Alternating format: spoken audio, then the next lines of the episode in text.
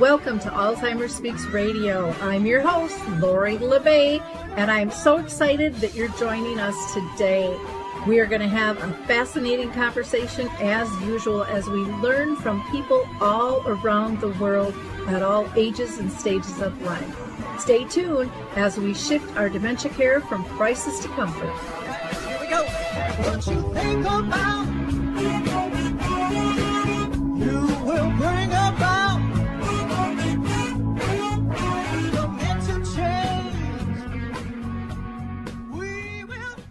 Well, hi, everyone, and welcome back to Alzheimer's Speaks. Today, we are going to be talking about brain health. And actually, there's a brain health challenge that you will want to tune into.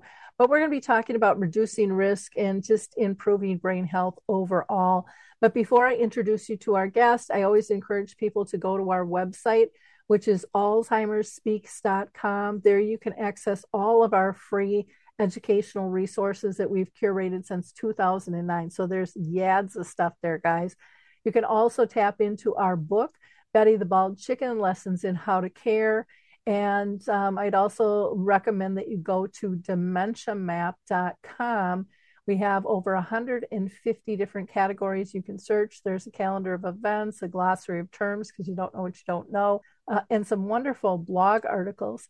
And if you are a business or an advocate, or um, maybe you are living with dementia or a family member who has some type of support, uh, service, product, or tool that can help others, please sign up. Uh, to be a member, uh, you can also get a tour from me directly. Uh, just go to dementiamap.com it's you know it's free to use and it's free to be listed though there are a couple of paid plans as well if you want a little more access. But enough of that. Let's go ahead and introduce you to our guest today. So heather i'm so excited to have you on the show today. I know this is going to be an uplifting show and we all need that especially the first of the year. Get our adrenaline going and um, our minds and hearts and bodies set in the right direction so I'm going to have you go ahead and introduce yourself first because you can do a much better job than I can. That is very sweet. So, my name is Heather Elwell, and I'm the founder of Brain Health Mentors. And what was the you know motivation and inspiration behind this is um, sadly my nana passed away from dementia and back then we didn't know that there was anything that we could do to stop or or slow down dementia right? We just thought it was something that just automatically happened to us. And, you know, I was, my, my background is I've been a speech language pathologist for over 24 years, and I'm a certified health and wellness coach. And when I was in graduate school all those years ago, we didn't know about neurogenesis. That research was being done, but it hadn't yet made it into the textbooks, right? We didn't know that we create, could create new brain cells and we could do things to help our brain health. And so, the creation of my program is a result of the information I wish, wish, wish I would have had all those years ago for my Nana. These are things that I wish I could have shared with her that unfortunately I just, the research hadn't yet been done, right? But now we live in a very exciting time where all this research is taking place. And we are so fortunate to live in this time where we are learning that there are things that we can do um, to help our brain health trajectory. Wonderful. So now you mentioned that your grandma had uh, dementia. How long ago was that, and how long did she live with you? And you know, and I have a little picture to show you. I thought I would share. Um, this is my sweet nana right there on the end, and there's my mom. And just to share a little bit more, um, my nana had no family history of dementia. So I think a lot of times people think, well, I no one in my family has dementia, so I'm good. Well, that's not necessarily true. My nana didn't have a family history of dementia either. Um, the story of my nana is this she had this beautiful, incredible life, right? She had three children she loved very much. She had close relationships with her grandchildren. She and my grandfather traveled all over the world. She had wonderful friend groups as well as my grandfather. And the last two years of my grandfather's life, my Nana was his caregiver. And when she was his caregiver, she she slowly severed some of those ties that she had to the community. She was volunteering every week. She stopped doing that. They stopped going to church each week. She stopped getting together with friends. Um, all these connections she had with her community, she she stopped participating in that. And then sadly, when my grandfather passed away, she was so grief stricken that she she didn't go back to being in a faith based community like church. Um, she didn't go back to volunteering.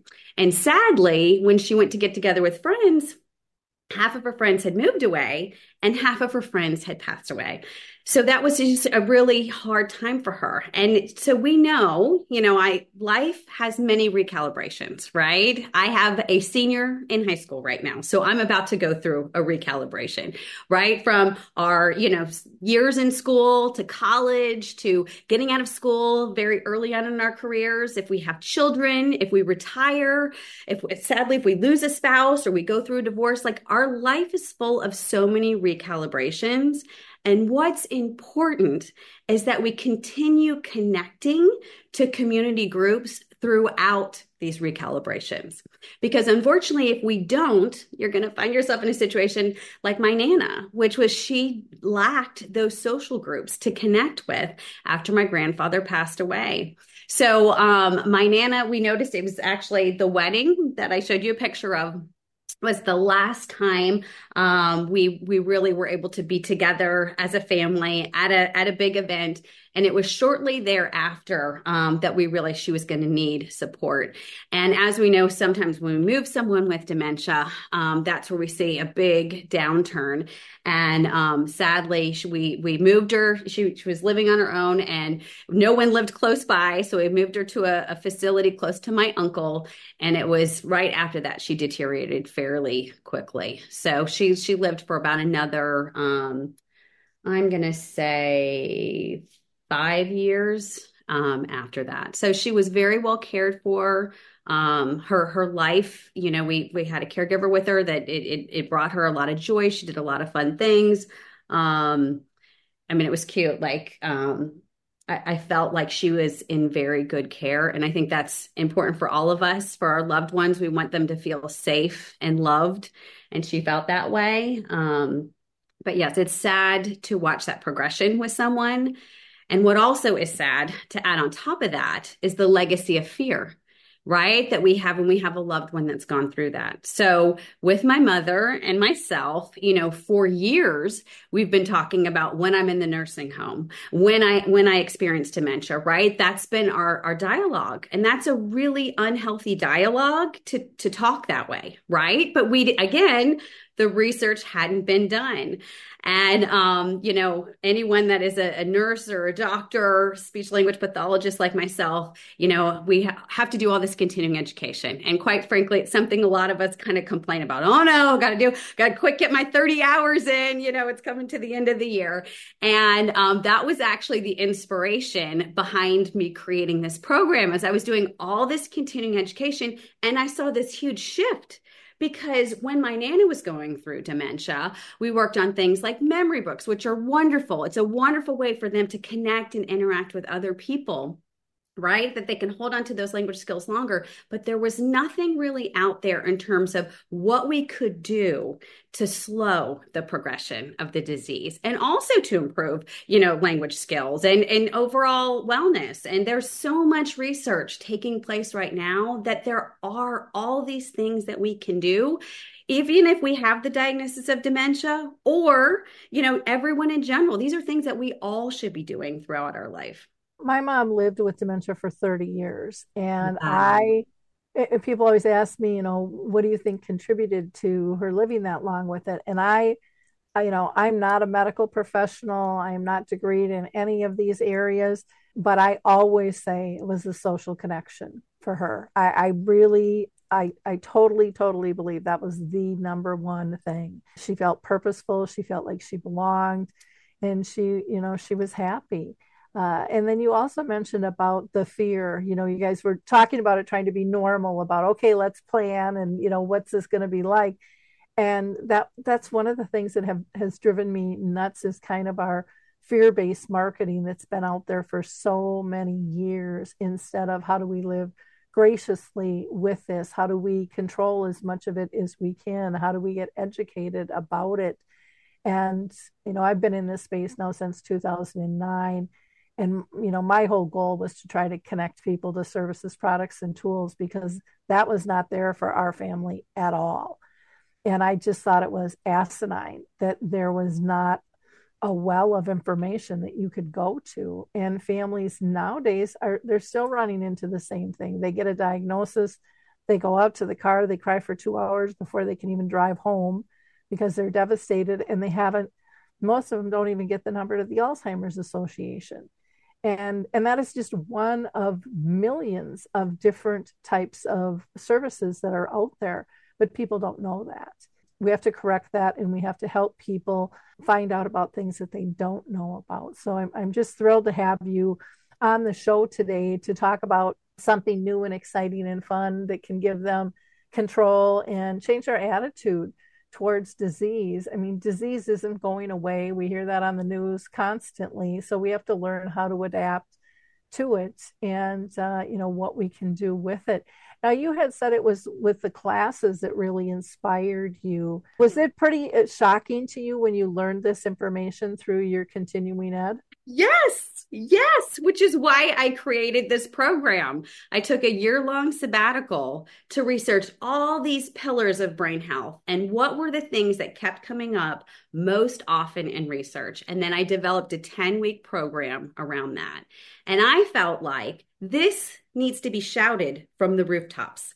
This is something every single person needs to know. And let me just say, this information is just as important for my parents that are in their mid 70s as it is for my children who are teenagers, right? We all need to be working on our brain health right? Whether we're we have any concerns or not we all need to be working on it. And you know it's interesting um, there's all these little choices we can make every day. And i think um, we, we have two ways we can go right? We can have the the ripple effect of fear right? Or we can have the butterfly effect happen and when we do things, when we're connecting with others, or we're serving others, or we're practicing gratitude, or we're learning new things, right? Those are all things that impact our family, our friends, our community.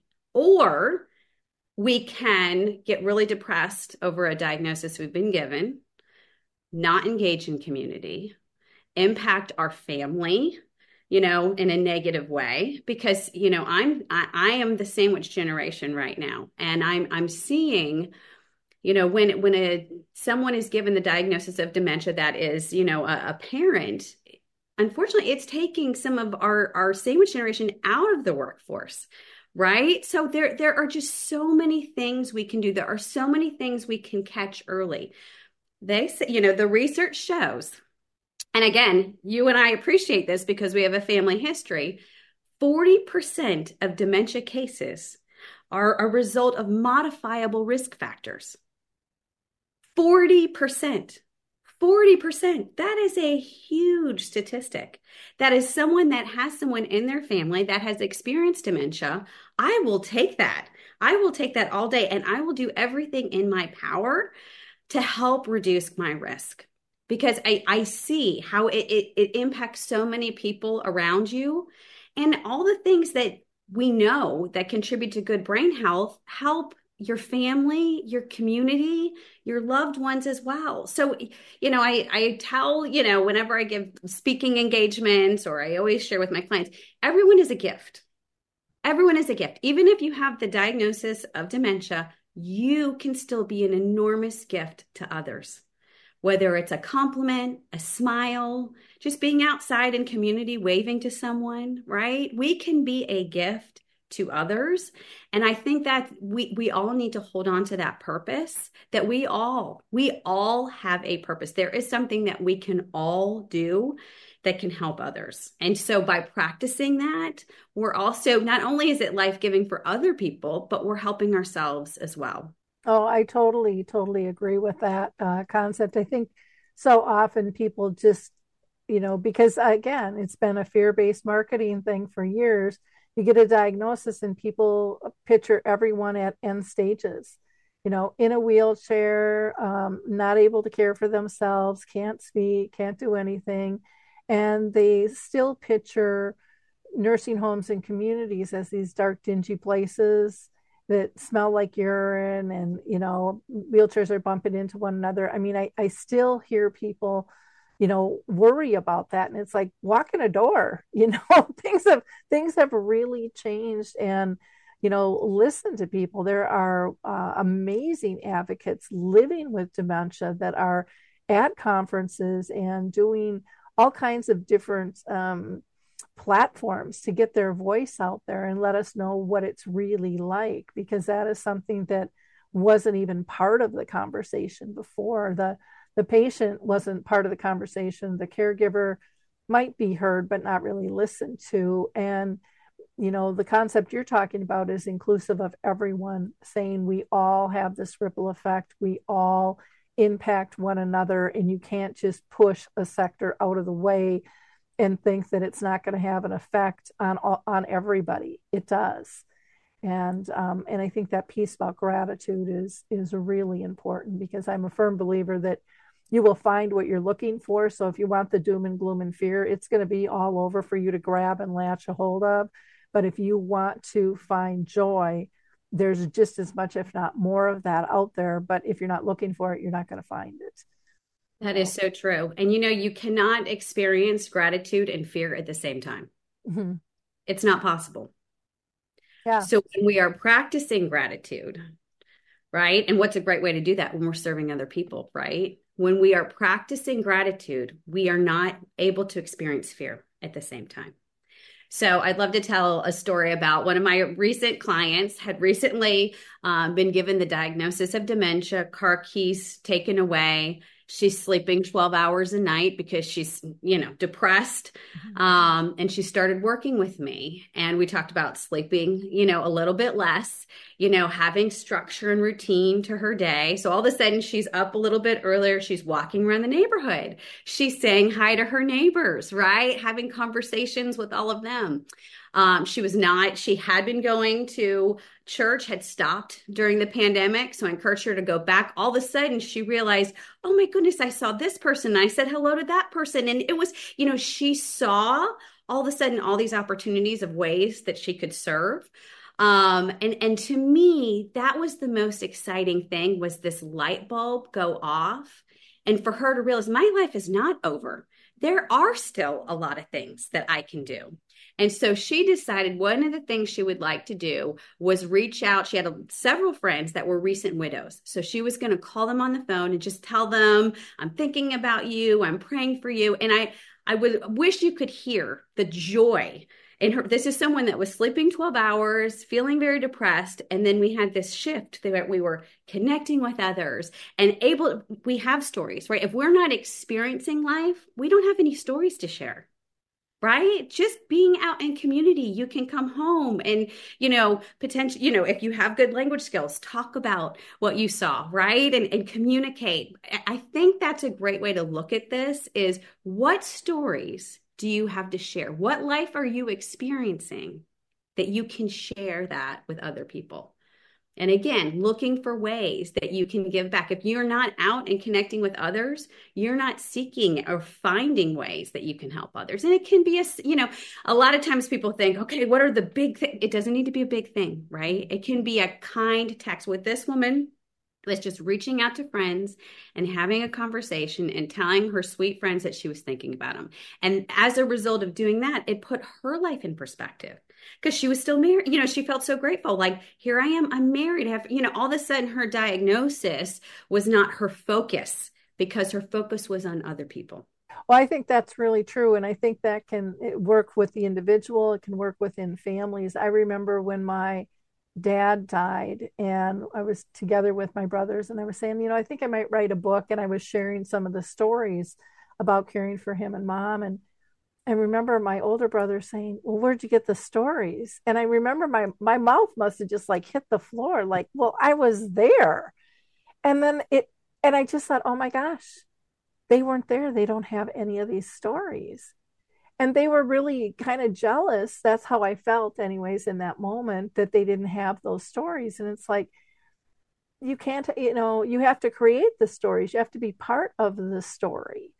And and that was just such a that just hit me so hard um, and it made me put them in a different light in terms of trying to get them to be like me and get you know have them have them care because that was that's one of the things I always hear with siblings you know they always want their their family members to step up but everybody does stuff differently. And you know so often a person who's diagnosed becomes the disease. We allow that to happen to them and that should never happen. You know we don't see that with with other diseases where people feel it to that effect or for that long of period of time it, but i think it is normal when you get a chronic illness you know to feel some depression to feel some sadness to feel some anger i think those are normal emotions but mm. it's getting out of those cycles and then reclaiming who you are as a whole person yeah. Well, Lori, I absolutely loved. I was listening to your podcast last week and you had a story that I would love to to repeat and it was this that your mother, you know, that had been diagnosed with dementia really wanted to watch your daughter right? Mm-hmm. She she really really really wanted to have this experience where she was she was babysitting you know your daughter and that she felt that she was helping out in caregiving. And you said it took a little extra work you know you had to kind of prepare you know the food ahead of time but you, you said it was such a beautiful moment to watch her feel like she had this purpose, right? That she was able to do this nice thing, experience this sweet moment um, with your daughter. And I think just that was such a beautiful example of, you know, what are ways we can, if we are caregivers and if the, if we are, you know, living with the person with dementia, what are ways that we can serve together? you know and to think about some simple things for you know i'll give you one example our our church you know, for our middle school and high school youth, they create what they call manna bags. It's just little Ziploc bags, and they put, you know, a bottled water and a granola bar, a brand new pair of socks, and they distribute it out in the community for those um, in our unhoused community. You know, so something simple like that is something that someone that has been diagnosed with dementia could absolutely do, even if they're at the later stages, just putting something in a bag and telling them, oh, this is going to be so great. This person's going to be so grateful that you've given them given them food and water, a clean pair of socks. I mean, the, I, I think that is a great activities to think about what can we do? You know wherever we are and yet again we all have different limitations you know but but what are ways that together we we could help others? Oh i i so agree. And i want to bring up one point when you mentioned the story about my mom I want people to understand that was not a staged event to make her feel good. That was a real event that made her feel really, really good and proud. But it was a very much uh, a viable, important piece of our lives because my mom and my daughter were close all their lives. Oh. All, and my daughter only knew my mother with dementia but they they were like this. They were just two peas in a pod and they had a wonderful relationship.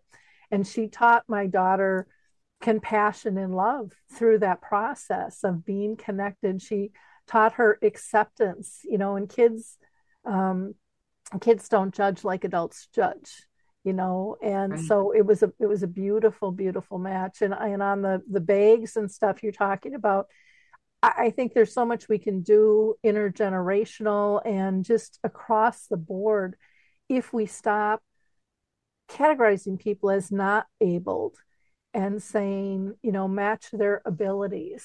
And mm-hmm. even if they can't do a whole bag, maybe they can do part of a bag. Maybe they can get everything in there, but they can't do the damn Ziploc like I can't do sometimes either. Right, and, right. and that might not have anything to do with dementia. It might have to do with arthritis, you know, and, and and things. So, I mean, it's just really important that we look from a higher level down to say how are we all connected and how can we serve again we can talk about the butterfly effect of good right yeah you're thinking of just your mother but it impacted your daughter because she felt loved it made you feel good again that it that didn't just impact one person that impacted three people and exactly. many more through your story, right? So again, when we do these good behaviors, when we make these wise choices, when we do these positive actions, it, mm-hmm. it, it, the butterfly effect is amazing. It can impact so many people. well, I want to take a little break here um, right now. And just in case people are popping in midstream on the show, we are talking with Heather Elwell, and she is with Brain Health Mentors. And we're just having a fabulous conversation. So, chances are, if you just popped in, you're going to want to rewind and, and catch it from the beginning. You can also visit her website, brainhealthmentors.com, and you can sign up for their free February brain health challenge too. And we have that link in the show notes. Um, she is also on Facebook, Instagram, and LinkedIn. But we are going to learn a little bit about CueBlocks and then we're going to be right back. CueBlocks, they have been absolutely excellent to deal with. They have been in business for 18 years and they serve the globe. I can't say enough good things about this company. I've had a lot of bad experiences. I don't know about you with tech companies. They have made a very complicated process very easy. And their staff is so kind, so polite, so respectful to work with. And you know, when I am frustrated and ready to pull my hair out, they just smile and tell me everything's going to be okay. And they really are just on top of the communication, which alleviates so much stress as an owner when you're dealing with tech issues. You can get a 10% discount. Visit them at CueBlocks at C U E B L O C K S dot com, or you can email them at let's talk at cueblocks.com. For that 10% discount, just put Lori, L O R I, in the inquiry form. And again, I don't think you'll be disappointed. I surely haven't been. I, I can't rave enough about this company. And that's kind of rare these days. Well, we are back with Heather, and we are going to talk about her brain health mentoring program. So, Heather, why don't you tell us a little bit about the program itself and what people can expect? Absolutely. So again, um, the the inspiration behind the creation was what are the top pillars of brain health that I could help implement in someone's life? Because again, a lot of us know things that we should be doing, but it's really hard to do it all on our own, right? It's nice when we have a coach slash cheerleader that is encouraging us and motivating us um, to implement some of these strategies. So, what I created was a 10 week program. And I can I have a couple examples here. Those of you that are watching the video, here are some of my materials right here. Very fun. That's the one for women. This is the one um, I created for men. So um, you get a fun workbook. It's it's almost like a magazine where it has, you know, and it put together in a beautifully curated um, way. You know, here is the research behind brain health. Here's some questions and prompts, and how could we implement this into your life? So um, the interesting thing is when I created this program, I thought for sure that my average client would be, you know, um, someone that was retired, right? Um, someone that has already, you know, through their working years and uh, potentially is concerned about memory problems. And surprisingly, the majority of my clients are in their 40s and 50s with no memory problems at all.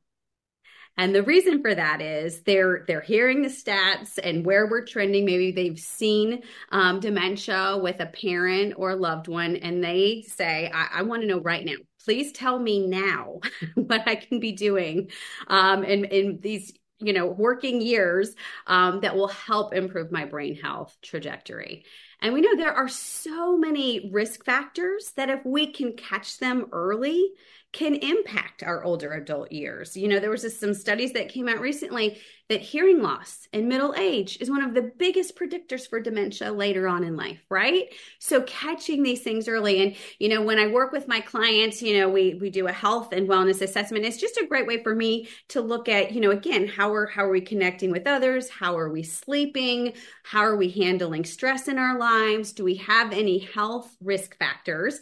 And then I develop a program um, that we kind of target these things over these 10 weeks with them.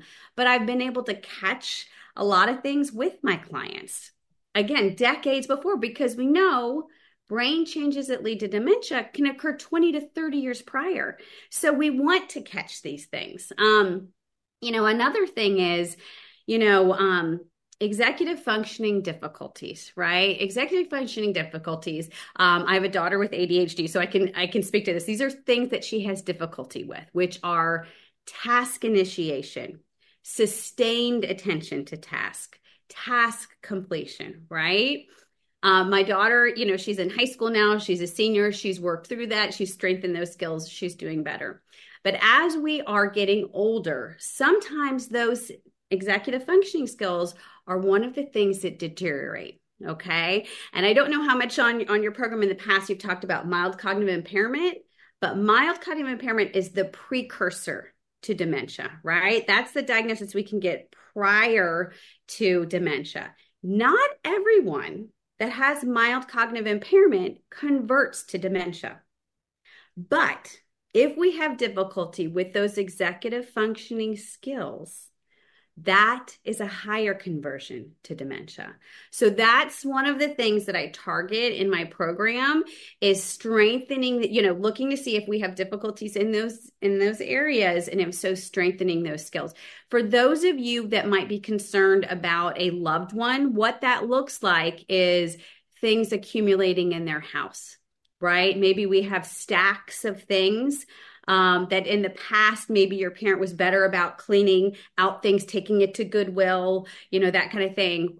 What that looks like if we're looking in a home is clutter right? Things are we're having trouble deciding what to do with certain things right? And that again that's just one area. But I think that's another reason why I'm having more people in their 40s and 50s coming to me because they have stronger executive functioning skills, right? So they say, I see this could be a potential problem down the road. I want to act on it right now. I want to act on this right now and I want to help myself long term. So that's just something to be aware of if you notice that. Um, and yourself, that is a risk factor. We want to make sure that, you know, we are not apathetic. You know if, if, we if we think you know what? I, it'd be great to attend this community organization or it would be great to connect with these other people that we are following through. If we notice we are not initiating right? And engaging again that's kind of a, a, a, red flag. We want we want to make sure again like i said throughout life that we are connecting with others. And so that's again where my program comes in because a lot of times I, I, I love my program especially for people that are going through transitions. Again people at my age that might have a child that is a senior going off to school, you think about how much our kids consume our time, right? It's so consuming and it's wonderful, right? But I'm going to have a big shift next year. Someone that is, you know, finishing up their working years, about to head into retirement, that's a big shift. So before, you know, these big shifts occur, it's really important that we're looking to the future and saying, what what does my next chapter look like? Right? What what group that i'm not a part of right now because i'm very busy with my my senior what group do i want to be part of next year? That again can be a friend funnel that allows me to connect with others that again when i connect with others and i'm part of these you know um, programs or community events um, that again i have stories to share right? So i think that's a way to just continue thinking about it throughout our life is if you were to get together with a family member this week or call a loved one on the phone, what story do you have to share? What new thing did you do this week? What's a new conversation, new neighbor that you met, new exhibit you saw at a museum? What are new things? What stories do you have to share? And if you don't have any to share, right? Then that's what, something we need to look into. What what just even a simple walk around the neighborhood right? There's so much we can see and experience that we can come home and share with a, a loved one. Interesting. You know there was a, a, group over in the uk and i can't remember which one but one of the things they did in their communities was they had their staff befriend um, residents and mm-hmm. they would have to spend time with them. And i'll never forget one woman said you know she she looked forward to these gatherings and she thought it was for her to engage the resident in memory care. And she said, but what she learned was that she had to come up with conversational things that she did. And she said it really had a huge impact on her life and how she lived it. In and um, she didn't think initially that was the intent of this program at all, but it was really to be not a one sided conversation, you know, to really be interactive. And um, it was it was it was pretty interesting what she got out of what she got out of it. Again, I think we are all more alike than we are different mm-hmm. when it mm-hmm. comes to these basic things, and yet when a disease hits, we tend to think no, they're different no they're still the same. They they just have to adapt to this and we have to adapt to this. We have to adjust on how are we still going to make our relationship work. And i thought i think we've been kind of pressure campaigned over the years and it's gotten better but it's still out there to think that the relationship won't survive and it can't exist. And that is so far from the truth and and that needs to be screamed from the mountaintops as far as i'm concerned. So i mm-hmm. really i like your approach with this. To speak to you know the story we shared earlier about your mother and your daughter what experiences can we have together? Yeah. right? If we are just sitting at home chances are that's not going to be this beautiful experience. but if we, you know, maybe bake chocolate chip cookies or, you know, we, again, we just take a little stroll around the neighborhood or, you know, there are all these in, I live in the Tampa Bay area and I've noticed there are a lot of museums in our, our area that have certain times where you can bring a loved one with dementia, you know, and a lot of times it's free. Right. So, and that's what I love to to talk about a lot too is like what free things can you do in your community right that are great for both of your brain health right? So i think that is you know we want it's wonderful when, when we can experience something together. So you know my when my nana was late stage dementia and um you know, unfortunately, the, the conversation couldn't happen anymore. I thought this was so clever. My uncle said, I still wanted to be able to talk to her, but I didn't want it to be this one sided thing. So he came up with the idea to read to her. And she loved it. So he got Gone with the, she always loved Gone with the Wind. So he got Gone with the Wind and he read it to her. And I just, so I think that's what we need to think. What, what can we experience together? And we both leave feeling so much you know more joy in that moment. Oh exactly. And there's lots of great books that you can do that with. I don't know if you're familiar with nana's books but they are larger print um, mm-hmm. and they are like eight and a half by 11 there's a picture graphic on one side few words on the other. So if someone's still able to read they can read. And when they turn the page it's a it's a whole new theme so they don't have to stay engaged in a whole story. And if they can't read, you know, somebody could read to them, or you can just use the picture as reminiscing. So, you know, That's it's a multi purpose uh, way to engage. Uh, mm-hmm. Again, there's not a right way or a wrong way, you know, with this. Let's talk a little bit about people who have gone through the program. What kind of results are they seeing? And to me, more important, feeling. Oh, I love that. Well, it's really cute. All my clients tell me they, they hear me in their ear. After we complete your program, we still hear you talking to us. So, you know, again, I go back to the butterfly effect of good. You know, my my clients a lot of times, you know, are, are at a stage where maybe they aren't engaging as as much in the community as they, you know, had in the past. And again, this is all ages, right? We're talking 40 year olds through 80 year olds. So that is what is so neat. Again, is looking for those friend funnels or those community organizations and what I love, and I just want to also encourage we we talked a lot today about serving others, okay? And I I th- so far this has happened with every single one of my clients, so I just want to put this I just want to state this.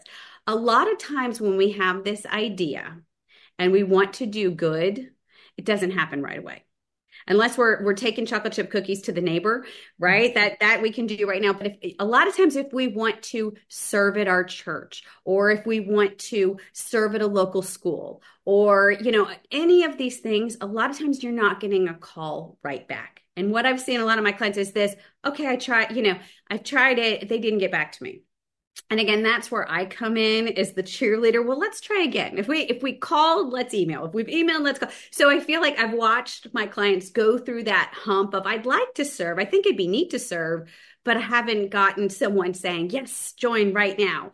And so watching, watching them go through that and then finally plug in and the joy that it brings them. Whether you know one of my clients it was beach cleanups and and being able to connect with these other people at a beach cleanup right? Um, for another one it was serving at a local school. Um, you know it, it, it's been so many different so again to watch with one person the butterfly effect of it impacting so many other people to me has the, been the most gratifying thing. Um, to watch the new friendships develop because they because again here is the blessing it, it, was awful what happened to my nana and I, I i wouldn't want someone else to go through that but i'm the person that i wish my nana would have had with the information i have now so again, it's unfortunately it is too late for my sweet, incredible, amazing Nana. But what I think is I can help other people. I can share with other people what I've learned.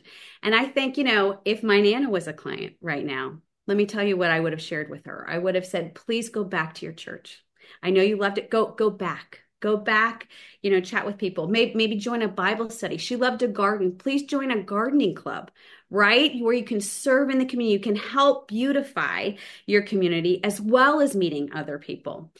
She exercised every day so she was very fit but i would have encouraged her why don't instead of you you know being on the treadmill at home why don't you walk in your neighborhood say hi to your neighbors get to know all of them what new things could you learn right? There's all these wonderful college classes we can take. I was telling my parents, um, they're in their mid 70s and I'm about to pay for college next year with my daughter. So I this is like really resonating with with me. Um, the cost of college. Well, a lot of times these local universities, if you're retired, you can take classes for free. So why don't you go take a class and, and learn about art history or whatever you're interested in, right? helping to build that cognitive reserve, right? Building that cognitive reserve again helps reduce our risk of dementia. And again, think of the stories you could share because of this new information you're learning. Looking in the paper or online, you know, what are what's a new coffee shop you could go to? Uh, my nana had a beautiful home and so, again, we didn't know this back then, but she always said to us, Well, my house is my job. That's what keeps me busy all day. And you know what? It did. And her house was beautiful. It was absolutely beautiful. The gardens were, I wish I could, I wish I had pictures to show you. Her gardens were absolutely incredible and beautiful. But I think to myself now, but who saw them? Right? No one saw these beautiful gardens. No one saw her beautiful house that she took such good care of. Instead, I would have encouraged her to connect with others, right? To be in community, have other people come to our house. I mean, there's just so, I, I feel like it was such, I just feel like we are in a very exciting time that we have this information now. And sadly, again, I'm going to say it again. Sadly, we did not have this information when my Nana was going through this. We thought this is great. She's going to be very busy taking care of her house. And she was. But as you said earlier in the program, connection is key. And we know that people that experience loneliness are 64% more likely to develop dementia. And again, so my Nana that had a great medical history, no family history of dementia, very healthy, I truly believe with her, it was the loneliness and it was the grief and it was the lack of connection and conversations with others that greatly contributed her you know, to her being diagnosed with dementia. Hi, everyone. If you've been injured in an accident that was not your fault, listen up. We have legal professionals standing by to answer your questions for free. Call now and find out if you have a case and how much it's potentially worth. Call 800 494 8310. I'm here with spokesman John Wolf. So, John, tell everyone listening who should call right now. Well, Maria, first off, thank you for having me here. It's always nice to answer the listeners' questions. Now, as far as who should call in, anyone who's been injured in an accident and think you deserve compensation, give us a call right now. 800 494 8310. You'll find out if you have a case and how much it's potentially worth. Thanks, John. You heard it, folks. Take advantage of this opportunity and call now 800 494 8310. Advertisement sponsored by Legal Help Center may not be available in all states. Oh, I, I totally would, would agree with that. Now, tell us a little bit more about your brain health challenge coming up in February. And it's so fun. So, you know, I just think there are so many life giving strategies that we can do every day that, again, make us have a more beautiful and abundant life are free to do, right? Um, and it's just little tips every day. So if you sign up for the Brain Health Challenge, it'll just be one little tip a day that'll be something fun for you to do. And again, it would be wonderful if this tip that you incorporated it into your daily life, right? If you could make it a habit. Again, it's hard to do it all on our own. Um, but I thought this challenge would be fun that each day you can do one little fun thing um, that will, again, it will contribute to your brain health being better, but also contribute to you having a more joyful and abundant life. Well, that's wonderful. Will they receive that by email then if they Yes. go to the website to sign up for that? And Correct. Yes. You just go to Brain Health Mentors and you click Brain Health Tips, or if you just subscribe um, to Brain Health Mentors, you will be part of the challenge. And again, it'll just be one um, email a day with it'll have a, a tip um, as well as why it's, it's why it's important. Because again, there's so many things that we know now can contribute to dementia, or again make the you know pro- the projection of it so much worse or you know we can implement some of these strategies and and help delay prevent um us getting dementia okay. And then if they want to sign up for your mentorship program, how do they do that? There if you go to my website there's a little sign up um, right there where you can schedule an appointment with me and i'm happy to you know go into to more detail about the program it's usually so it's a 10 week program i work with people 30 minutes each week um, you'll you'll get um, virtually um, the workbook that I showed you, as well as just things to think about. I have these daily observations that I have my clients. They just look at it every day, and again, that's where I get in their head that they know. You know, have I connected with others today? Have I exercised or gone for a walk today? How did I sleep last night? You know, and nutrition. We know nutrition's a huge factor. You know, just asking questions. How do you feel?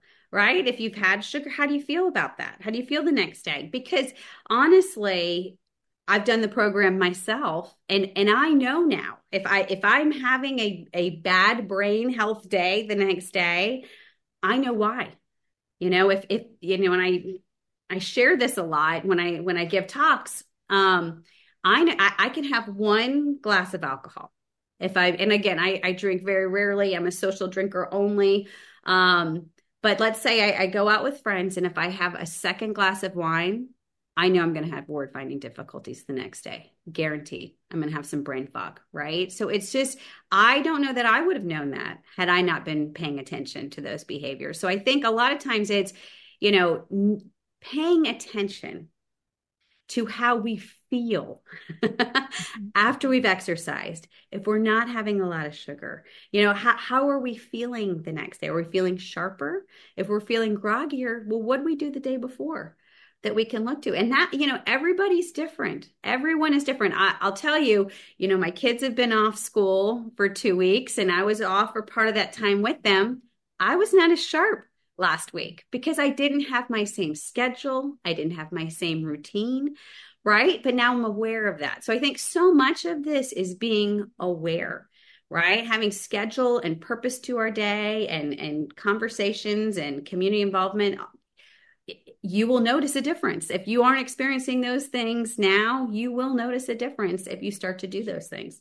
And I think it's important, you know, kind of to journal those things too. Mm-hmm. Well. Now, do you have a, like a, a gratitude journal?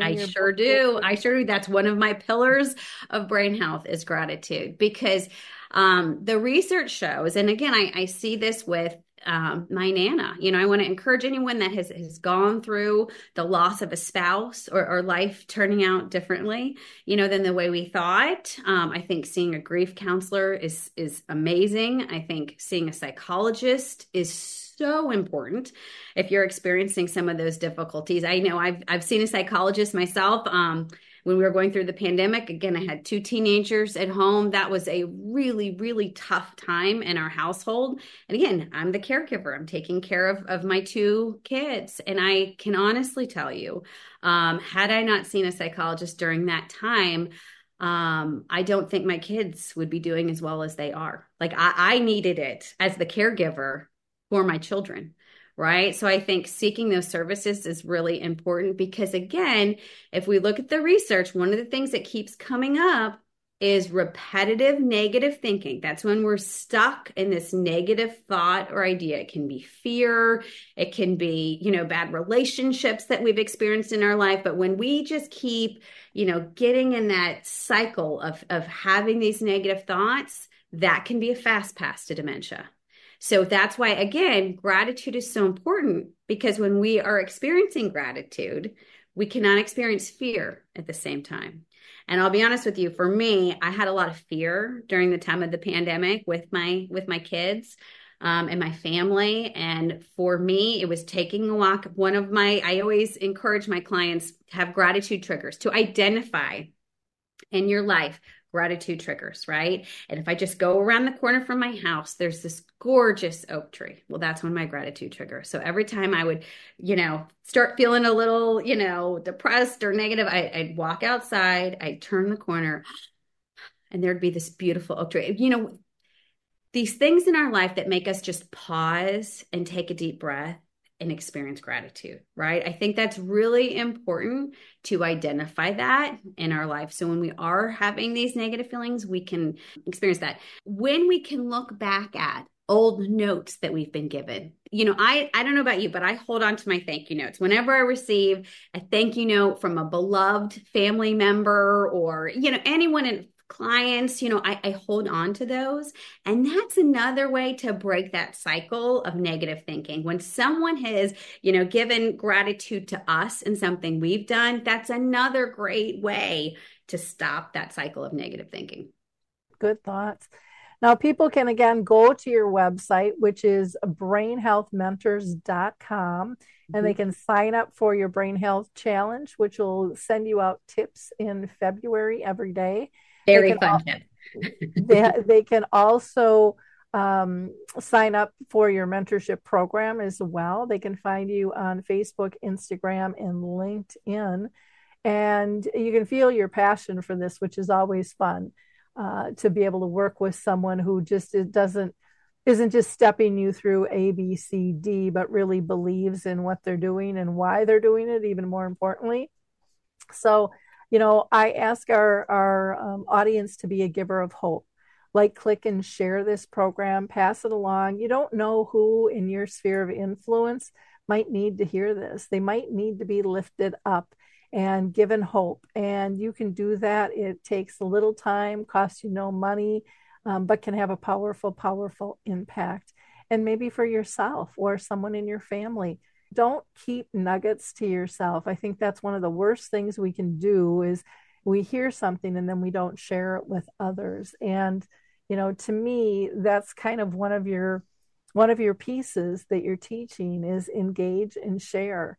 You know, don't keep it to yourself. Be grateful and let others know um, that they're not alone and that there are um, resources out there that can help them. So, again, Heather, thank you so much for your time and your expertise and stepping out and being brave and sharing your own personal story through this, but how you transform something that, you know, none of us would wish upon anyone else getting dementia, but you've, you know, you flipped it like a pancake and, you know, you're serving up something that's great to be able to help people in the future. And for that, it's just an honor to have you on the show. So thank you. Well, thank you so much for having me. It's an honor for me as well. Wonderful. And for our listeners, again, you check out alzheimersspeaks.com. We have all kinds of free educational resources there for you. And also, uh, don't forget about Dementia Map, which is a global resource directory as well. And if you have a service product, a tool, um, maybe you are living with dementia or a family member that doesn't think you're a business, um, but you have a Facebook uh, group or you've written a book or you have a YouTube channel or a blog, you too can share your information. So don't for a second think you're not important. You are. All of us can turn this ship and and make this path, you know, that we're walking a gracious one uh, when we work together. So thank you all so much. We'll talk to you next week. Bye now. Hi, I'm Lori and, and I wanted to tell you about Alzheimer's Speaks, which is another great podcast. You see, my own mother lived with dementia for 30 years, and I felt lost. Did you know every three seconds someone in the world is being diagnosed with dementia? Odds are it's going to hit your families too. We want to help you connect to services, products, tools, research, and stories so you can be prepared. Please subscribe to Alzheimer's Speaks on your favorite podcast platform.